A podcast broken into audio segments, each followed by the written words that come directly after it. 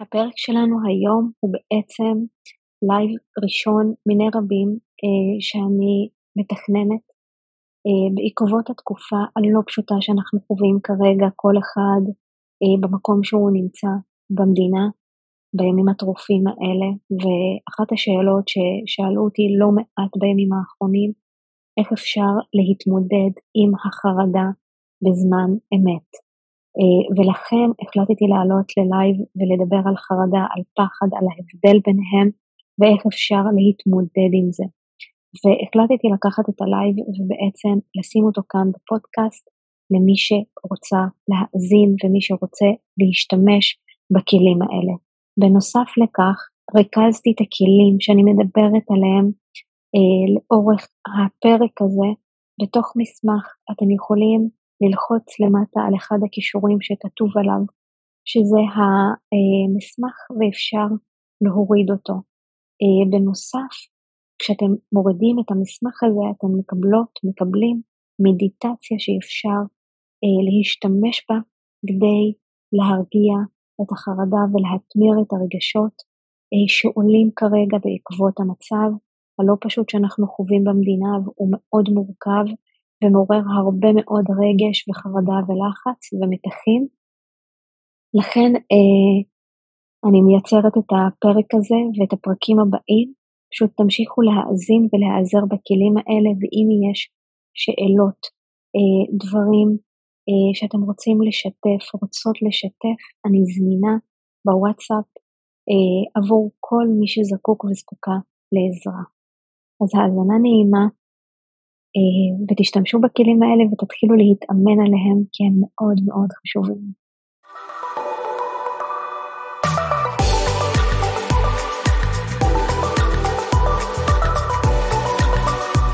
אז בואו רגע נתחיל מההתחלה.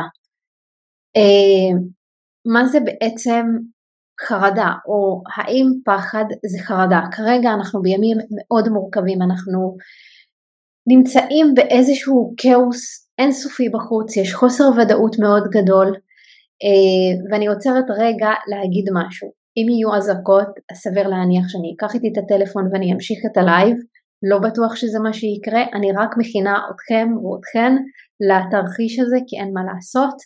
אה, וכן, יש גם את האזעקות, כל מה שקורה כרגע מאוד כואב, אנחנו בסערת רגשות מאוד גדולה, כל אחד ברמה האישית שלו, ברמה הקולקטיבית, וזה לא פשוט לאף אחד. יחד עם זאת, חשוב שאנחנו נלמד לעבוד ברמה הראשונית עם עצמנו, כדי שאנחנו נהיה בטוב קודם כל עם עצמנו, ואז נוכל להשפיע על האחרים שנמצאים סביבנו. ולכן אני רוצה להתחיל מהמהות של הפחד ומהמהות של החרדה. מה זה בעצם פחד, מה זה חרדה ומה ההבדל ביניהם ואיך אנחנו הולכות אה, לעבוד ולהבין את המבנה של המוח אה, בזמן חרדה ואיך אנחנו יכולות לקבל את המיומנויות ואת הכלים שיכולים להרגיע אותנו ולווסת אותנו בזמן אמת. מה שכן חשוב לי להגיד לפני הכל שבזמן חרדה אנחנו כמעט ולא בתפקוד מלא. מה שקורה בזמן החרדה עצמה, בין אם זה כשאנחנו שומעות אה, אזעקות ואנחנו רצות לממ"ד, בין אם זה כשאנחנו אה, צופות בחדשות וברשתות החברתיות ואנחנו מזינות את עצמנו אה, בכל כך הרבה מידע, החרדה ורף החרדה מתחיל לעלות. אז אני יודעת שיש הרבה אנשים שאומרים שעכשיו צריך לעצור ולהפסיק לצפות בחדשות, ואני אומרת דבר ראשון בואו נעשה מינון בשימוש ברשתות חברתיות, בצפייה בסרטונים, בחדשות ולהקדיש לזה זמן מסוים שאנחנו יכולות לצפות בחדשות כדי שלא נעורר את החרדה פעם אחר פעם ותכף אני גם אעמיק ואני אדבר על זה יותר, יותר לעומק בשביל שתבינו איך זה עובד. לכן המינון של החדשות ושל הגלישה ברשתות החברתיות ואני יודעת, אני יודעת שזה קשה להפסיק את הגלילה הזו, אני יכולה להגיד לכם שאני בימים האחרונים באמת עוזרת לעשרות אנשים ובכל מקרה אני מוצאת את עצמי גוללת ברשת החברתית וגוללת בחדשות תוך כדי דברים ורגע צריך לקחת נשימה ולהתחיל למנן את הזמן שאנחנו נמצאות בתוך הרשתות החברתיות ואנחנו חושפות את עצמנו וזה משהו שהוא בשליטה שלנו. כרגע המציאות החיצונית וכל מה שקורה בחוץ הוא לא בשליטה שלנו, זאת המציאות. דבר ראשון אנחנו רוצות לקבל שזאת המציאות, אנחנו לא מצליחים לעכל את הכל בו זמנית כי זה אירוע מאוד גדול ומאוד מורכב ולכן אנחנו רוצות לקבל שזאת המציאות החיצונית וזה לא בשליטה שלי ואני רוצה לדעת איפה השליטה שלי. כשאני יודעת על מה אני יכולה להיות בשליטה אז אני יכולה בעצם לנתב את עצמי והצריכה של החדשות ושל הרשתות החברתיות היא בשליטה שלנו ולכן חשוב שאנחנו נווסת אותה ונחליט כמה זמן אנחנו רוצות להיות מוכחות או מה העיסוקים האחרים שאני עושה במהלך היום כדי שאני אהיה בפעולה ולאו דווקא ללכת לרשתות החברתיות וללכת לחדשות. עכשיו בואו רגע נבין קודם כל מה זה פחד ומה זה חרדה. ולמה אני מסבירה מה זה פחד ומה זה חרדה? כי קודם כל אני רוצה לעשות לכם סדר כדי שכשהפחד מגיע תדעו שזה פחד וכשהחרדה מגיעה תדעו לדע, להבין שזאת חרדה כרגע ולהתחיל להתמודד איתה לא כמו איזשהו שד מאוד מאוד גדול אלא כמשהו שאנחנו יכולות ויכולים לנתב אותו ולעבוד איתו בצורה נכונה ומדויקת. אז מה שאני אה, רוצה קודם כל לדבר עליו זה מה, מה זה הפחד הזה. הפחד הוא בעצם מרכיב חשוב, זה רגש חשוב בחיים שלנו. המהות של הפחד היא לשמור עלינו, לאפשר לנו להיזהר. כי יש סכנות חיצוניות.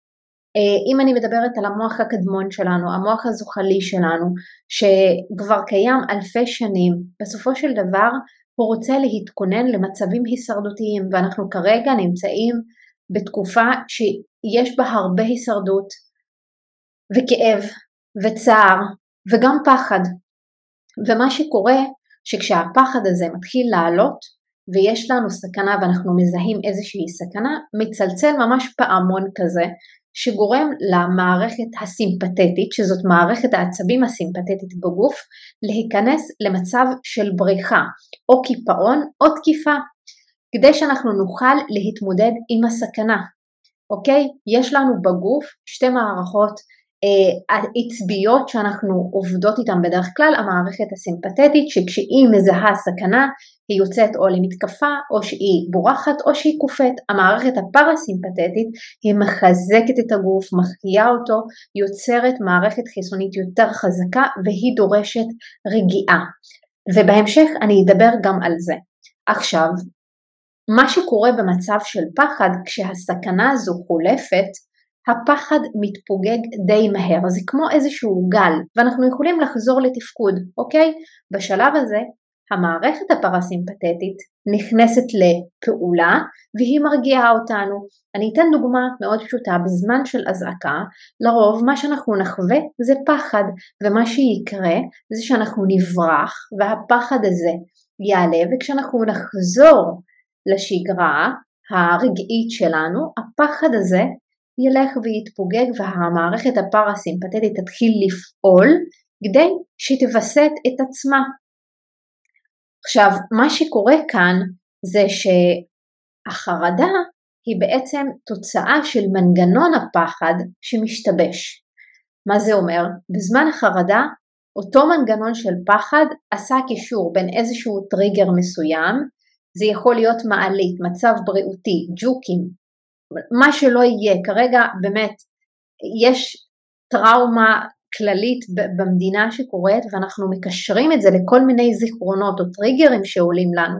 כשאנחנו צופים בסרטונים, כשאנחנו נמצאים כל הזמן בחדשות, אנחנו בעצם מלבים את הפחד הזה והפחד הזה הולך וגובר עד כדי כך שהמערכת שלנו הופכת להיות מערכת שהיא אכולת סרטים במרכאות והמנגנון משתבש ואנחנו מרגישים שאנחנו בסכנה תמידית ולכן כל פעם שמופיע סרטון כלשהו ויש סרטוני זוועה ברשת שכשאנחנו רואים אותם הנפש לא יכולה להתמודד איתם, זה יוצר טראומה ופוסט טראומה לאחר מכן ועדיף להימנע מלהגיע לזה.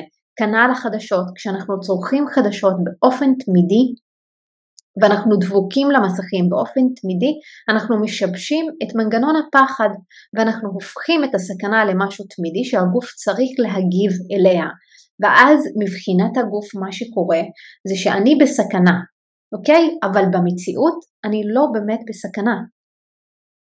אוקיי? גם כשהמצב כרגע בחוץ מאוד סוער ובעייתי ויש אנשים שנרצחו ויש אנשים שנעדרים ויש משפחות שכרגע בשכול מאוד מאוד נוראי ואנחנו יכולות לראות את ההתגייסות המטורפת הזו של כל אדם במדינה עד כמה שאפשר עם כל המצב הכואב שיש כשאנחנו משחזרות את הצפייה ואנחנו כל הזמן מלבות את הפחד הזה, אנחנו משדרות בתוך הגוף שלנו שאנחנו בסכנה תמידית. לא שזה היה ונגמר, אלא זה משהו שהיה והוא ממשיך וימשיך והוא ייצור טראומה ולאחר מכן אחרי תקופה מסוימת זה יוצר פוסט טראומה והחרדה הזו הולכת ומתגברת פעם אחר פעם. אבל מה שקורה זה שגם ברמת המערכת העצבית שלנו, המערכת הסימפתטית ממשיכה לפעול כי אנחנו באיזושהי הגנה מסוימת, או שאנחנו מרגישים שוב קפואים, או שאנחנו מרגישים שאנחנו רוצים לצאת למגננה, או שאנחנו מרגישים שאנחנו רוצים רק לברוח. ו... ואז גם מתחיל הדופק בגוף שלנו ללכת ולעלות ולעלות ולעלות, והבהלה הולכת וגדלה. ואנחנו רוצות לדעת להתמודד עם כל החוויה הזו, כי זאת חוויה אנושית שנמצאת ולנו יש את היכולת לנהל אותה, בין אם זה ברמה הגופנית, ברמת התחושות שלנו, ובין אם זה ברמת הרגש, ובין אם זה ברמת המחשבה שלנו. ורוצות לעבוד עם כל המרכזים האלה, כדי שאנחנו נוכל לווסת את עצמנו במהלך היום-יום. עכשיו, איזה סימפטומים יש לחרדות שמתבטאות באחד או יותר מהדרכים, בין אם זה בגוף, ו... ואיך זה מתבטא. אז קודם כל זה הסימפטומים, נתחיל מהגוף. קודם כל אם יש לי מיגרנות תכופות, בין אם זה בסוף היום או במהלך היום, או שאני אה, נמצאת כל היום מול החדשות ואני מתחילה להרגיש שיש לי כאב ראש מאוד מאוד גדול ויש לי מיגרנות שהולכות ומתגברות, זה אומר שיכול להיות שאני במצב של חרדה כרגע. אני יכולה להגיד לכם דוגמה מאוד פשוטה מהבוקר, דיברתי עם אימא שלי אה, והיא אומרת לי אתמול הייתי מול הטלוויזיה כל היום ופשוט הרגשתי שהראש שלי מתפוצץ מכאב. זה בדיוק המצב כשאנחנו נמצאות כל הזמן במצב הזה גם אם אנחנו כביכול לא מודעים למצב החרדה שלנו, אנחנו, הגוף שלנו מייצר את הסימפטום כי יש לנו חסימה רגשית. אבל כרגע אני לא מדברת רק על הרגשות, אלא מדברת רק על הסימפטומים. כשיש שינה, אנחנו מתקשים להירדם, אנחנו מתעוררות, מתקשים לחזור לישון, סובלים מאיזה שהם סיוטי לילה. אני חושבת שזה מלווה את רובנו בימים האלה, שיש לנו קשיי שינה, כי אנחנו לא מווסתים את החרדה או את הפחדים שיש לנו כרגע ואנחנו מושכים את זה וכל הזמן, שוב, זה מגיע למצב שאנחנו מול הטלוויזיה, אנחנו רוצים למצוא ודאות דרך החדשות, אבל הוודאות לא נמצאת שם. הוודאות נמצאת כשאנחנו לוקחים את השליטה ולוקחות את השליטה ומווסתות את המצב הרגשי, המחשבתי והתחושתי שלנו. הנקודה הנוספת או הסימפטום הנוסף זה התיאבון שלנו, זה או שיש לנו תיאבון מוגבר ויש לנו אכילה רגשית או שאיבדנו את התיאבון ושום דבר לא מגרה אותנו. ויכול להיות שזה איזשהו סימפטום שבא ואומר לנו תמצאו את האיזון, תמצאו את האיזון איפה אני יכולה גם לאכול ולהזין את הגוף שלי ולחזור למערכת מאוזנת ברמה העצבית ושאני כרגע חווה איזושהי חרדה. הסימפטום הנוסף זה שהשרירים שלנו אה, כואבים, שיש לנו כאבים בפה, בשרירים אה, שקפוצים, אם, אם פה אני מרגישה שיש לי עול שאני מחזיקה אותו ויש לי כאב פה כרגע, סביר להניח שיש פה גם רגש שנדחס וזה חלק מהסימפטום לחרדות. אה, ויכול להיות שאני כל הזמן מקפיצה את הרגליים או כל הזמן אני מנענעת את הרגליים שלי יכול להיות שזה מצב שאני בחרדה כרגע ואני צריכה להיות בתשומת לב ובמודעות למקום הזה. הנקודה הנוספת, האור שלנו, האור שלנו מדבר אלינו, יכול להיות שיש לנו פריחות, גירודים, הקצוצים באור של הגוף שלנו ואנחנו רוצות לשים לב שאור זה האיבר הכי גדול בגוף שלנו ואור מסמל גם הגנה, כלומר כשאני מתחילה לראות שיש לי קצוצים בגוף או יש לי פריחה או יש לי חדשקונים וכאלה זה אומר שאני מרגישה לא מוגנת וסביר להניח שאני לא טיפלתי או לא ויסתתי את החרדה שאני נמצאת בה או את המתח שאני נמצאת בו כרגע. הסימפטום הנוסף, הבטן גומרת אותנו, יש לנו או שלשולים או בחילות או כאבי בטן שאנחנו לא מבינות מאיפה הם מגיעים.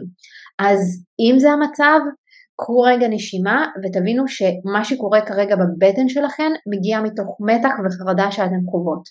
הסימפטום הנוסף קשה לנו להתרכז. אני מדברת עם אנשים שקשה להם להתרכז, קשה להם להיות בפוקוס. הם מאבדים חלקים שלמים של שיחה, זה מתנתק כל פעם מחדש. אה, אנחנו שוכחים מה אנחנו רוצים להגיד ואנחנו לא מצליחים לזכור דבר או כל מיני דברים. עכשיו, למה זה קורה? זה קורה כי הפוקוס שלנו הוא בעשרת אלפים דברים, אנחנו מפחדים, מפחדים גם על הקרובים שלנו, על החיילים שנמצאים כרגע בשטח, על מה שקורה מסביב, על, ה, על האנשים שאיבדו את הבית שלהם ואנחנו כל הזמן בפוקוס החוצה ולא בפוקוס פנימה אל מה שקורה בתוך הנפש שלנו ולכן מה שקורה זה שהריכוז שלנו מפוזר כל הזמן ואנחנו צריכות לדעת למקד אותו. למקד אותו בצורה כזו שאנחנו יכולות להתחבר בחזרה ולהבין שיכול להיות שאני כרגע במתח או שאני בחרדה ואני רוצה לדעת איך לווסת את זה. הנקודה הנוספת או הסימפטום הנוסף זה הזעות, דפיקות לב מוגברות או קשיי נשימה. כשקשה לי לנשום, הלב שלי פשוט דופק בצורה מואצת ופה אני רוצה לתת אה, איזשהו טיפ קטן לגבי דפיקות לב מואצות, אה, אבל רגע לפני אני רוצה לענות על שאלה שעלתה כאן בזום, אה, האם יכול להיות שחרדה נמצאת בהכחשה? אז קחו בחשבון שכרגע, בגלל שהמצב הוא מאוד מורכב, אז מה שקורה זה שהגוף שלנו, כדי לווסת את עצמו וכדי שאנחנו נוכל להכיל את כל החוויה שמתרחשת כרגע, וזאת חוויה כמו שאמרתי ואני אחזור על זה, היא מאוד מורכבת, היא מאוד קשה, היא מאוד כואבת ומעציבה, אז בעצם המוח שלנו מדחיק חלקים, אוקיי? מדחיק את החלקים הרגשיים שהוא לא רוצה להתמודד איתם, אבל מה קורה? זה הופך אלינו בבומרנג. מה זה אומר? זה אומר שזה זה נסגר, הרגש נסגר בתוך הגוף שלי, ואז זה הופך להיות איזושהי חוויה חישתית או רגשית שחסומה בגוף, וקשה לי להתמודד איתה.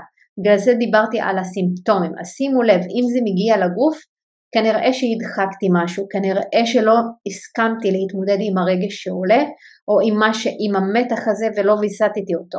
לכן חשוב לי גם לדבר על הסימפטומים ולהבין שזה גם בסדר כרגע להדחיק, זה בסדר כרגע להכחיש, זה חלק מהמנגנון ההישרדותי שלנו ואנחנו מרגישים שאנחנו בהישרדות, אוקיי? אנחנו חווים חוויה שהיא מאוד קשה והישרדותית וזה טבעי שהמוח שלנו יגיב בצורה כזו רק מה שאני אומרת בואו נתחיל להיות מודעים לזה שאנחנו כרגע רוצים לאט לאט להתחיל להבין את המנגנון ההישרדותי שלנו ולדעת לעבוד איתו בצורה נכונה כדי שנוכל לאחר מכן להתעצם ולצמוח מהמקום הזה, מהמקום המעציב הכואב, מהמקום של הפחד, מהמקום הזה של החרדה.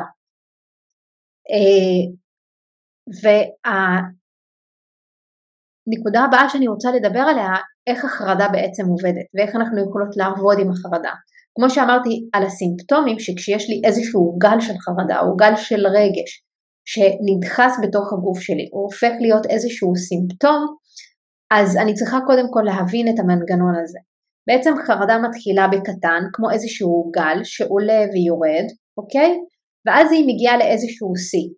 אוקיי? אני צריכה להיות במודעות איפה השיא של החרדה או של המתח שאני חווה נמצא.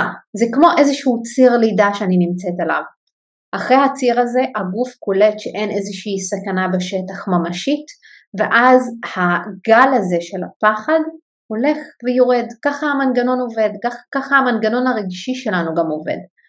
ואז גל החרדה בעצם ינוע בין 20 ל-30 דקות בדרך כלל, אז תהיו ערניות לנקודה הזו, ובמידה ואנחנו אה, נלחצות מהתסמינים של חרדה, המוח מפרש את זה שיש משהו באמת באמת מסוכן שקורה כרגע. ולכן הוא מביא עוד גל של חרדה. ובעצם מה שקורה זה שהגל של הפחד, במקום שהוא יירגע ואנחנו נחזור לשגרה, פה המוח שוב מפרש את הסרטונים שהוא רואה ברשת, את הדברים שאנחנו רואים בחדשות, כעוד גל של פחד, של סכנה, ואז הגל הזה ממשיך, ממשיך לעלות ולרדת. וככה יוצא שהחרדה הזו הולכת ומתמשכת לאורך כל היום, ולפעמים לאורך ימים שלמים. אז מתי אנחנו יכולות לעבוד עם הגל של החרדה, ובכלל עם הפחד ועם הרגשות? ובגלל שאנחנו בתקופה מאוד קשה כרגע, אנחנו לא יכולים תוך כדי גם לעבוד עם החרדה בתנועה. אנחנו רוצות לקחת את הכלים שאני הולכת להציע לכם היום, ואני רוצה שבמקום לצפות בחדשות, במקום להיכנס לרשתות החברתיות, תקדישו לכם זמן לתרגל את הכלים האלה. למה? כי כשאני מתרגלת את הכלים האלה, בזמן הפנאי שלי, בזמן הרוגע שלי שנמצא כרגע, קודם כל אני כבר מתחילה לווסת את המערכת שהיא כבר כל כולה גועשת ורועשת, אבל אני מתחילה ללמוד איך כשהחרדה מגיעה, איך אני מתמודדת עם הגל, ואז אני יכולה לעבור אותו ולהתקדם הלאה.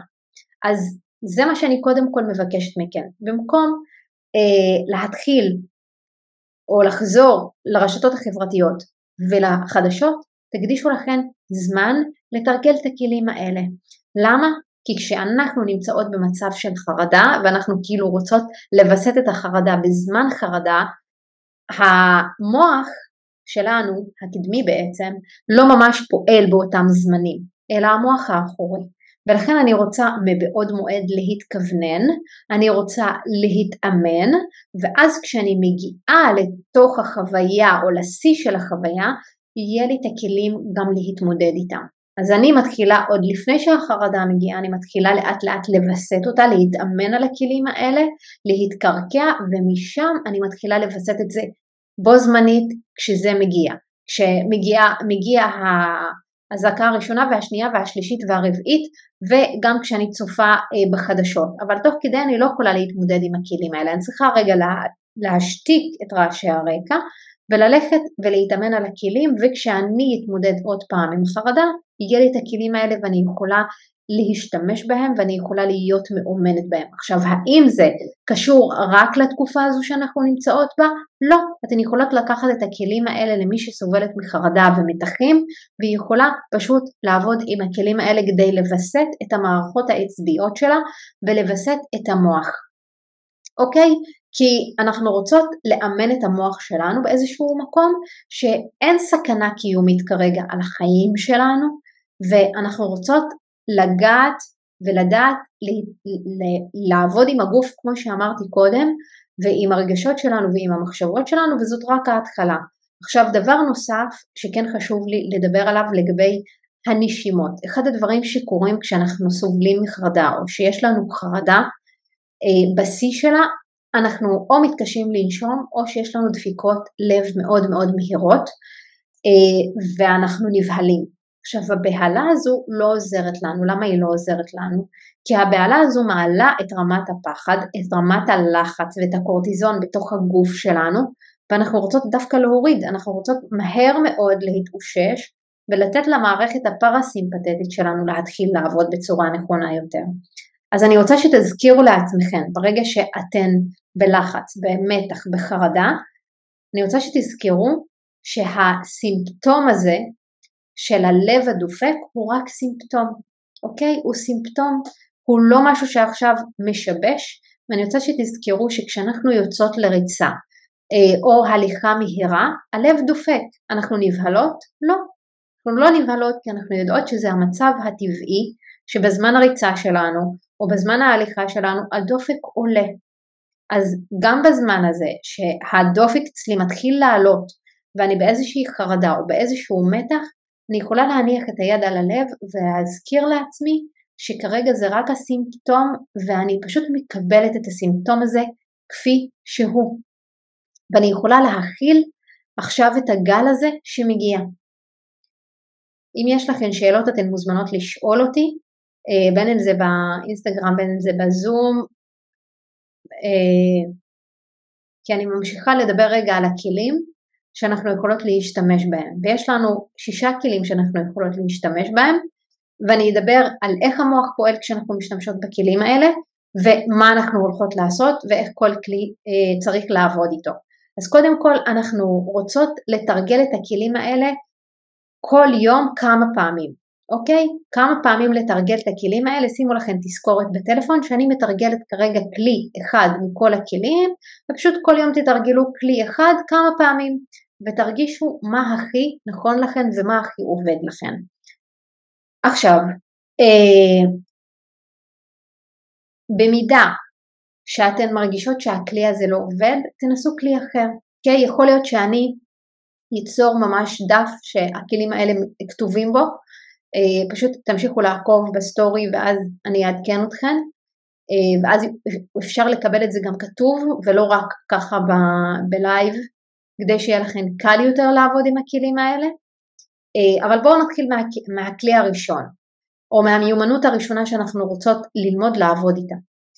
הכלי הראשון, המטרה של התרגיל או של האימון הזה היא לעזור לעונה הקדמית שלנו במוח שאחראית על הפעלת ההיגיון והפרופורציות, כלומר לא להגזים, לא לקחת את הדבר הזה גדול מדי או לא להקטין את הסכנה, להדחיק אותה, אלא לקחת את זה ממש בגובה העיניים כמו שאומרים, זה מאוד מתחבר לעונה הקדמית של המוח ואנחנו רוצות לקבל בחזרה את האנרגיה. ובמקום שהאזור הרגשי ההישרדותי האחורי ינהל את כל המערכה ואת הרגשות שלנו, אנחנו רוצות להעביר את המיקוד לפה, לעונה הקדמית של המוח. בשביל זה אנחנו רוצות להשתמש במוטיב של הצבע. מה זה אומר? מוטיבים של צבע הם מוטיבים שקל לנו לעבוד איתם. ואז יש לנו גם הרבה פחות מאמץ כדי שאנחנו נוכל בעצם אה, להוריד את, ה, את החרדה ואת המתח ואת הלחץ דרך הצבעים. ובזמן שאתן מרגישות שהגל של החרדה מתחיל לעלות, אני רוצה שתתחילו להסתכל סביבכן באותם רגעים, ואני רוצה שתסתכלו או תנטרו חמישה חפצים בצבע ירוק. אם יש סביבכן חמישה, חמישה חפצים בצבע ירוק, אחרי שניטרתם חמישה חפצים בצבע ירוק, אנחנו ננטר ארבעה חפצים בצבע צהוב. אחר כך אני רוצה לרדת, שימו לב, ספירה יורדת, שלושה חפצים בצבע אדום. לאחר מכן אני יורדת לשני חפצים בצבע זהב. לאחר מכן אני יורדת לאחד חפץ אחד בצבע לבן. אני יכולה לערבב את הצבעים, אל תתפסו על הצבעים שאמרתי, אמרתי את זה באקראיות, פשוט המטרה היא לעשות איזושהי ספירה יורדת ולמקד את תשומת הלב שלי בכל מיני חפצים בחוץ כדי שאני בעצם יזיז את עצמי מהרגש אל ההיגיון, אוקיי? Okay? אז תשחקו, קחו את זה כמשחק. אם אתן יכולות, אם אתן אימהות, אתן יכולות לשחק את המשחק הזה עם הילדים, אתן תראו כמה זה יכול להרגיע אותם, אבל גם אתן תתאמנו ותתרגלו את זה במהלך היום יום שלכם, כי מה יקרה? מה שיקרה שאם אתן מתאמנות על זה קודם, אתן תתחילו לראות בבית איזה צבעים ואיזה חפצים יש לכן, ואז ישר המוח יתחיל לקלוט את החפצים האלה וינטר אותם בזמן החרדה, והוא יודע שהמיקוד זז מהרגש אל השכל. זה כלי ראשון שאנחנו יכולות להשתמש בו. הכלי השני, תנועה, אוקיי? כשיש לנו חרדה, הגוף נמצא או קפוא או שהוא באובר או בהיפר של אנרגיה, וכשאנחנו בהיפר של אנרגיה או שאנחנו מנסים לברוח או להתכווץ, כל מיני תנועות כאלה ואחרות, לפעמים אנחנו נעשה ככה כי קשה לנו, כי כואב לנו ואנחנו רוצות רגע להתקרקע, להתקרקע ולנוע. מה זה אומר? להתקרקע יכול להיות שהרגליים שלי לא נוגעות בקרקע ואני מרימה אותם, אז אני רוצה לשים את הרגליים שלי קודם כל על הקרקע, להרגיש את הקרקע, ולאחר מכן אני רוצה לפרוק את האנרגיה שיש לי. כי אנחנו כרגע לרוב נמצאים בבית, וכל העשייה שלנו הוא או שסביב הילדים, או סביב אוכל, או סביב צפייה בסרטונים שרצים ברשת, או סביב החדשות, ואנחנו לא נעים. אז תנועה קלה אה, וקרקוע, כלומר מגע בקרקע, ותנועה כלשהי מאפשרת לנו לפרוק את האדרנלין שמצטבר בגוף והוא מבקש לצאת, אוקיי? אז במקום להוציא אותו, בכעסים ובלחצים או בצרחות או בכל מיני דרכים שלא יטיבו איתנו, אנחנו רוצות ליצור איזושהי הקלה גופנית. לכן אנחנו רוצות ללכת לתנועה ולקרקוע.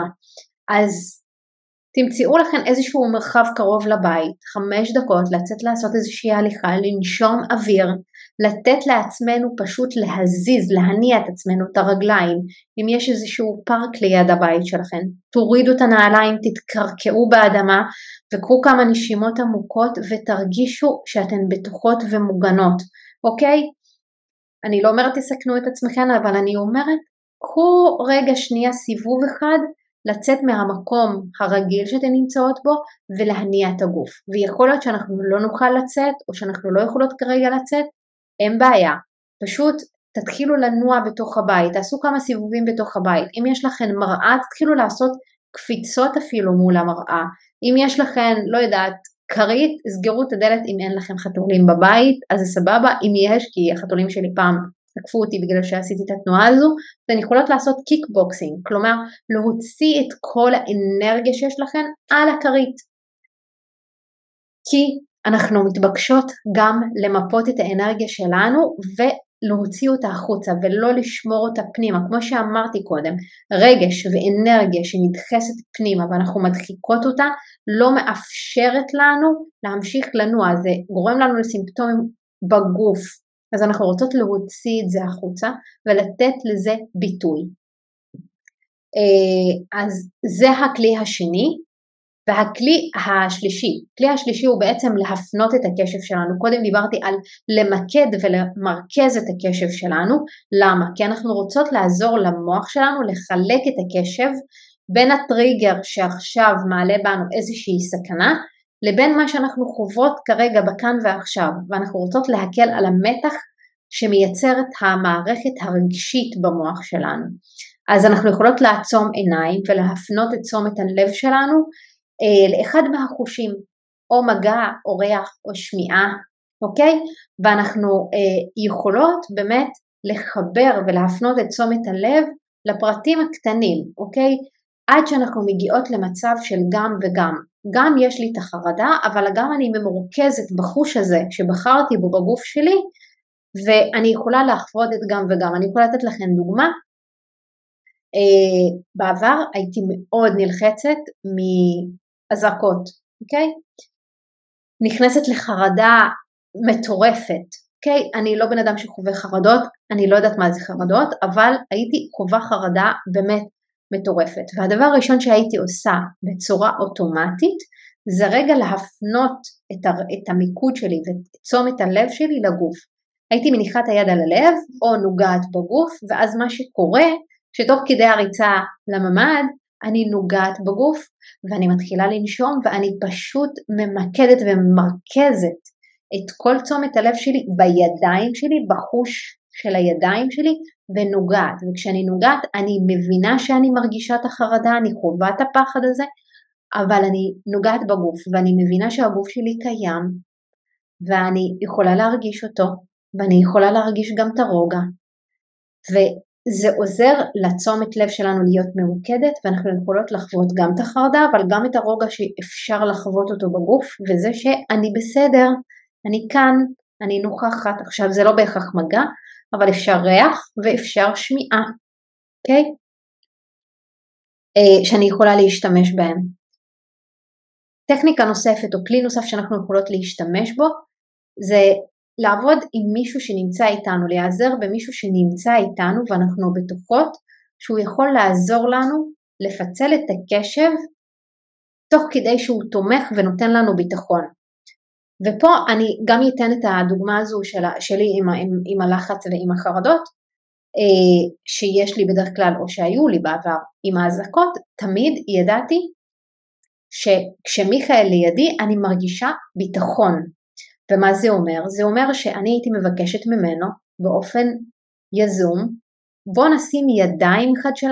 כאילו, נשלב ידיים, כי ככה אני יכולה להרגיש רגועה. אם הוא לא נמצא, אז יש לי את השכנים ואני יודעת שאני יכולה לדבר איתם, או שאני יכולה, נניח יש את הבת של השכנים שלנו, אני יכולה להניח את היד שלי עליה, או יש את הכלבה של השכנים שלנו, אני יכולה להחזיק אותה ולחבק אותה, ואז תוך כדי גם חיבקתי את עצמי ונתתי לעצמי מגע, אוקיי? Okay? והרגעתי את עצמי, אבל גם החזקתי בעל חיים והרגשתי שהקשב שלי הוא לא נמצא רק אצלי, אלא אצל גם מישהו אחר שנמצא שם, שיכול לתת לי ביטחון ויכול לתת לי תמיכה כרגע, ורמת המצוקה תלך ותרד באותם רגעים, וגם רמת החרדה, אוקיי? ואז כשאני מתרכזת ואני ממקדת את תשומת הלב שלי בטוב, הפחד הולך ומתפוגג והחרדה גם הולכת ומתפוגגת. וככל שאני מתאמנת בזה, זה מאוד יכול לעזור לי. עכשיו, אם אתן שואלות אותי איך אני יכולה לעשות את זה גם כשאין בן אדם אחר, בעיה. כמו שאמרתי קודם, אני יכולה לגעת בגוף שלי ואני יכולה גם לחבק את עצמי. מספיק שאנחנו נחבק את עצמנו 20 שניות, המערכת הפרסימפטית שלנו לאט לאט תתחיל לפעול, אוקיי? Okay? ואנחנו יכולות להביא לעצמנו חמלה ורוגע ושקט, וזה ירגיע אותנו. ואנחנו נרגיש את הביטחון שאנחנו נותנות. התנועה הזו מאפשרת לנו הגנה, אבל גם ביטחון. הכלי הנוסף שאני רוצה לתת לכם זה בעצם כלי של קיבוץ והרפאיה, זה בדיוק כמו הנשימה שלנו שהיא מתכווצת ומתרחבת, כמו הלב, מתכווץ ומתרחב. זה טכניקה, זה טבע, זה הטבע שלנו, אנחנו רק צריכות להיות מודעות לזה שאנחנו יכולות להשתמש בטכניקה הזו. ומה המטרה בעצם של המיומנות הזו? לקדם איזושהי תגובה של הרפייה שגורמת לגוף שלנו לעבור, לעבור ממצב דרוך ואקטיבי למצב רגוע יותר, אוקיי? כשבעצם האימון הזה מאפשר לנו להפחית את המתח הפיזי והמנטלי בראש.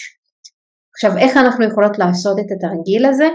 אנחנו יכולות לשכב על הגב או שאנחנו יכולות לשבת זקוף אבל עם רגליים אה, ישרות, אנחנו לא מצליבות את הידיים או את הרגליים ואנחנו מתחילות לכווץ את האצבעות של הרגליים או הידיים במשך 10 או 15 שניות, אוקיי? Okay? באצבעות ברגליים. ואנחנו מתחילות בעצם לכווץ ולהרפות, לכווץ ולהרפות, לכווץ ולהרפות. וככל שתמשיכו בהדרגה אתן יכולות לעלות לאזורים האחרים או לשרירים האחרים בגוף, אוקיי? בעצם אני יכולה לקחת כל מיני שרירים או קבוצות של שרירים ולהרגיש איך אני מכווצת אותם ואיך אני מרפה אותם במשך 10 שניות, במשך 15 שניות. ואני לוקחת כל אזור כזה ואני מכווצת ומרפה, מכווצת ומרפה ובעצם אני יוצרת איזושהי תנועה של קיבוץ כמו הלב, אני מכניסה אוויר, אני מוציאה אוויר ואני יכולה להרפות, אני יכולה לשחרר את מערכת, מערכת העצבים הסימפתטית למערכת העצבים הפרסימפטטית. וככה אנחנו באמת מכווצות ומרפות את השרירים מהשוקיים לירכיים, לכפות הרגליים, הזרועות, הישבן, הבטן והחזה והגב, הכתפיים, הצוואר ובסוף אנחנו יכולות לכווץ את הפה, את האף, את הלחיים, את העיניים ואת המצח ואחרי שאנחנו מסיימות אנחנו פשוט נחות, אנחנו נשארות ללא תנועה ואנחנו מרגישות ושומרות על תחושת הרגיעה שיש לנו. אנחנו יכולות באמת לחזור על התרגיל הזה כמה פעמים אה, לפני שבכלל אנחנו נכנסות לחרדה ואז לראות איך אנחנו יכולות להיות יותר רגועות גם כשאנחנו מיומנות, מיומנות בתרגיל הזה ואנחנו יכולות להשתמש בו תוך כדי, תוך כדי שאנחנו מרגישות שהשיא הגיע, של החרדה או של הפחד או של המתח. הכלי הנוסף זה מקום בטוח. כולנו כרגע צריכים, צריכות מקום שיהיה לנו בטוח. עכשיו, אני מבינה שאנחנו מרגישות שאין ביטחון באופן כללי, אבל תזכרו שהדמיון שלנו הוא כלי שאנחנו יכולות גם לעבוד איתו. אז אנחנו יכולות ליצור מקום בטוח גם ברמת התודעה שלנו, ברמת הדמיון שלנו, ואנחנו יכולות ליצור מקום בטוח שהוא פיזי. והמטרה בעצם של הכלי הזה, שהיא לדמיין מקום נעים ובטוח ולהכניס את עצמנו לתוך המוח הזה שיוצר הדמיה, שהמצב כאילו קיים וכרגע אני פשוט נמצאת בתוך המקום הזה.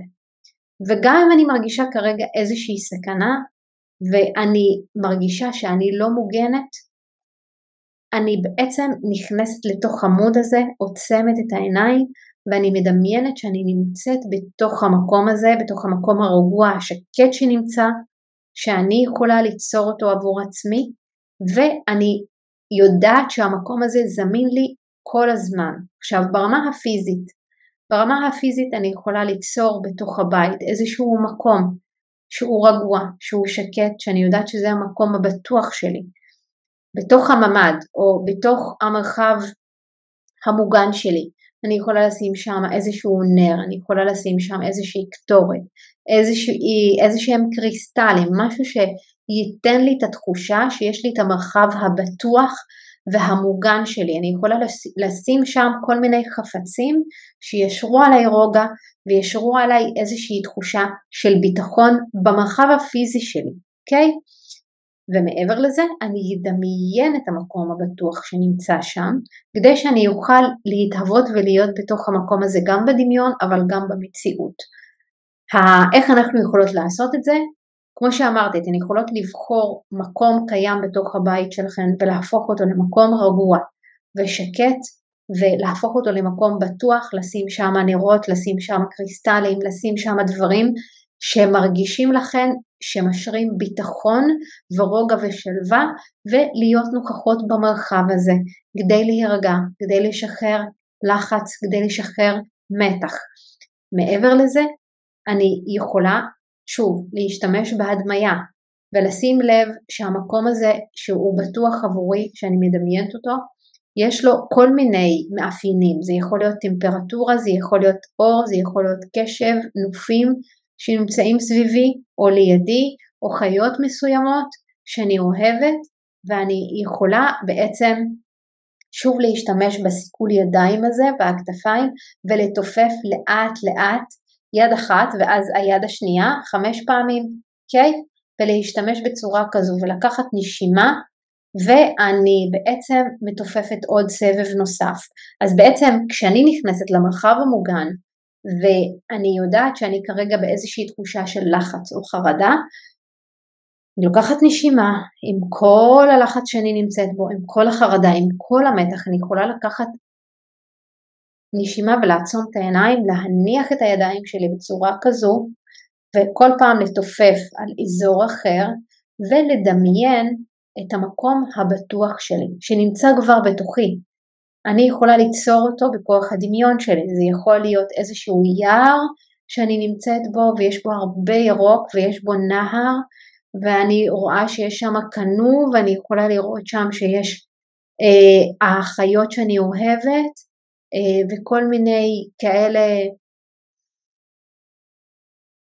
לא יודעת, מפלים, אני ממש מדמיינת את זה עכשיו תוך כדי, ופתאום אני ארגיש שיש לי רוגע ויש לי שלווה, ואז אני משלבת את הגוף, ואני לא עובדת רק ברמת ה mind, אני עובדת ברמת הגוף גם, בשביל שאני אפעיל את מערכת העצבים הפרסימפטית שלי.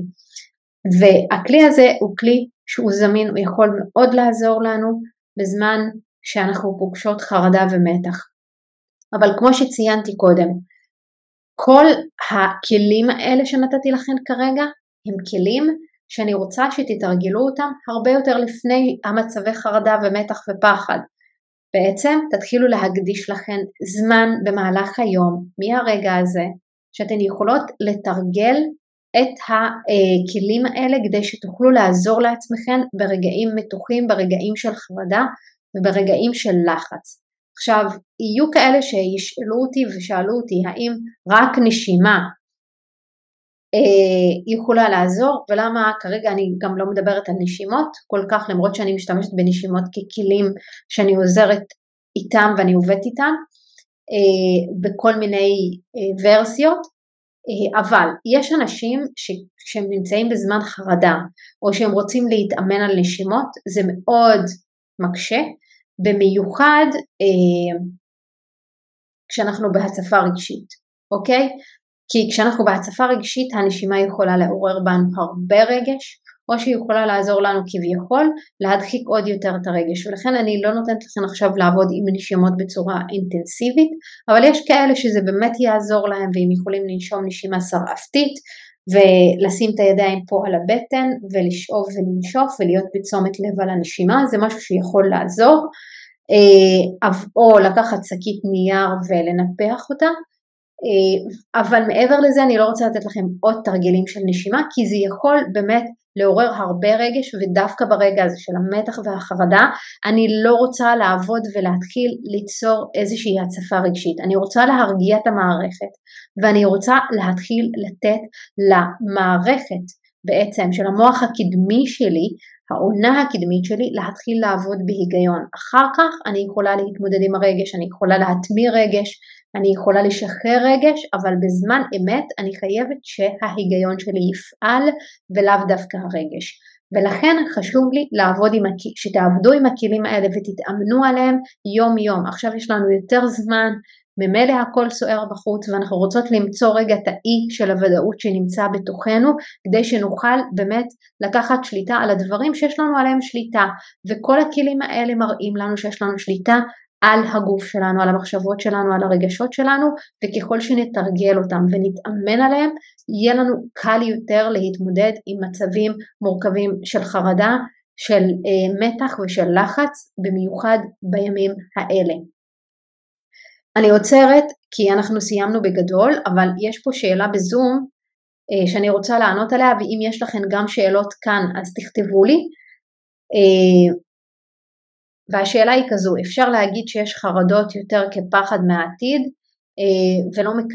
לא מתקיימים בהם סימפטומים שציינתי, אלא מופיע כחוסר שקט פנימי וחוסר סבלנות, אז כן, אני כרגע מדברת על חרדות בצורה מאוד מאוד נקודתית למצב שאנחנו נמצאים בו. כי המצב שאנחנו נמצאים בו כרגע הוא מצב לא פשוט, הוא מאוד מורכב כמו שאמרתי והרבה אנשים כרגע חווים הרבה פחדים, לחצים וחרדות אה, ו- וזה טבעי, זה טבעי שאנחנו נחווה את זה ובגלל זה אני גם אומרת הכל בסדר, רק בואו רגע ניקח אחריות על החוויה האנושית שלנו ועל החרדות שלנו ועל הכאבים שלנו ועל כל מה שעולה כרגע וננהיג את עצמנו ברמה האישית כדי שנוכל לאט לאט להתחזק ולצמוח מתוך המשבר הזה. אבל אם אני מסתכלת לטווח הרחוק ואני מדברת על חרדות, יכול להיות שיש אנשים שכשהם בעצם אה, רוצים לפעול ורוצים לצאת לדרך, יש איזושהי חרדה שנמצאת בתוך החוויה שלהם החוויה הפנימית או הסימפטום הוא בעצם חוסר שקט פנימי וחוסר סבלנות. זה בדיוק מתכתב עם מה שאמרתי קודם, החוסר ריכוז או הפיזור יתר הוא בדיוק אותו דבר, זה בדיוק החוסר שקט פנימי והחוסר סבלנות. וכשאני ממקדת את האנרגיה שלי ואני מבינה שזה המקור של החרדה שלי או המתח שלי או הפחד שלי ואני יכולה להטמיר אותו, אני יכולה לשחרר את זה, אבל זה כבר מקרה אחר וזה שונה. כרגע הכלים שאני נותנת הם כלים להתמודד בצורה נקודתית למה שאנחנו עוברים כרגע ביום-יום שלנו הנוכחי. בתוך המלחמה הזו שאנחנו נמצאות בה ואני יודעת שכרגע יש אנשים שלא פשוט להם. לא עם כל מה שקורה והם מתמודדים עם הרבה קשיים, אני מדברת עם אנשים מהבוקר עד ערב ואני באמת רואה את הקושי לווסת את, עצמה, את עצמנו, את עצמם, בתוך כל הבליל רגשות, מחשבות, מדיה חברתית וחדשות, ולכן אני נותנת את הפתרונות ואת הכלים האלה, הנקודתיים כרגע, כדי שאנשים יוכלו להתמודד איתם. בהמשך, בלייבים הבאים שאני הולכת לעלות אליהם, אני הולכת לדבר גם על ויסות רגשי, על חמלה ועל סליחה, כי זה דברים שדיברתי עליהם, ואני חושבת שיש לנו עוד מה לעבוד עליו ברמה הרוחנית התודעתית. היום הבאתי את דווקא את המקום יותר המנטלי והיותר פיזי, כדי שממנו דווקא אנחנו נוכל לעלות לרמה התודעתית והרוחנית ואנחנו נוכל לעבוד גם עם הרמה הרגשית. אז בלייבים הבאים שהולכים להיות אני הולכת לדבר על נושאים אחרים ואני הולכת לתת לכם גם כלים פרקטיים שאתן יכולות להשתמש בהם ולעבוד איתם כדי שתוכלו גם להתחיל להתמודד אחרת עם המצב הנוכחי שכרגע קורה ועם כל הלחץ ועם כל הקושי שיש. אה, וזהו, אם יש לכן בקשות לדברים שאתן רוצות שאני אלמד או שאני אעביר אותם, תכתבו לי, תכתבו לי בפרטי, אני זמינה ואני נותנת מענה, אני משתדלת כמה שאפשר בימים האלה להיות זמינה עבור כל מי שצריכה אותי, אה, בין אם זה בטלפון, בין אם זה בוואטסאפ, בין אם זה בשיחת זום קצרה שאני יכולה לסייע לכל מי שצריכה. אה, בנוסף להתנדבות שאני עושה כרגע ואני עוזרת לאנשים אה, שהמשפחות שלהם כרגע או היו בתופת ותאמינו לי אני רואה את הקושי ואני מבינה אותו ולכן אני רוצה להביא לכם את כל מה שאני יכולה כדי שאתם תוכלו להתמודד כמה שאפשר וכמה שיותר טוב עם התקופה הלא פשוטה הזו. אה, ושוב אם יש לכם שאלות אם יש לכם דברים שאתן רוצות שאני אדבר עליהם אם אתן רוצות שאני אנגיש לכם כלים אה, שאתן זקוקות אליהם אני כאן באהבה בשבילכם תמשיכו לעקוב אחרי הסטורי, אני מעדכנת, יש את קבוצת הוואטסאפ שאני מעדכנת בה, יש את רשימת התפוצה. את הלייבים אני אשאיר, אני אשלח גם את ההקלטות לרשימת תפוצה כדי שיהיה לכם. יכול להיות שאם יהיה לי זמן ופניות, אני אכתוב אה, את כל הכלים האלה כדי שיהיו זמינים עבורכם וזה יעזור לכם אה, כדי שתוכלו להתאמן על זה כי זה משהו שמאוד מאוד חשוב לי שתעשו. אה, וזהו לבינתיים. ותזכרו, אנחנו כאן ביחד, ואמן ויהיה לנו שקט ורק טוב, ושנוכל מהמשבר הזה המאוד קשה ללכת ולצמוח ולגלות בנו את כל הכוחות, ורק כשנמצא את הדרך לסלול נתיב חדש כדי שנהפוך להיות מי שאנחנו אמורים להיות ברמה האישית, וגם ברמה הקולקטיבית. אז זה, זה קצת תפילה שלי, אה, כי גם אני לא פשוט לי עם המצב הזה, אבל בסופו של דבר מה שעוזר לי זה להוציא את מה שיש לי החוצה ולפתוח אותו לכל מי שצריך, באהבה ענקית. אה, אז תודה למי שהייתה כאן, תודה למי שתצפה, תודה למי שהייתה בזום. אני אוהבת אתכן, ואנחנו ניפגש מחר, בעזרת השם, אה, לעוד לייב, וזהו להיום. שיהיה לנו ערב טוב עד כמה שאפשר, ואני אוהבת אתכן, וביי. חיבוק, תודה.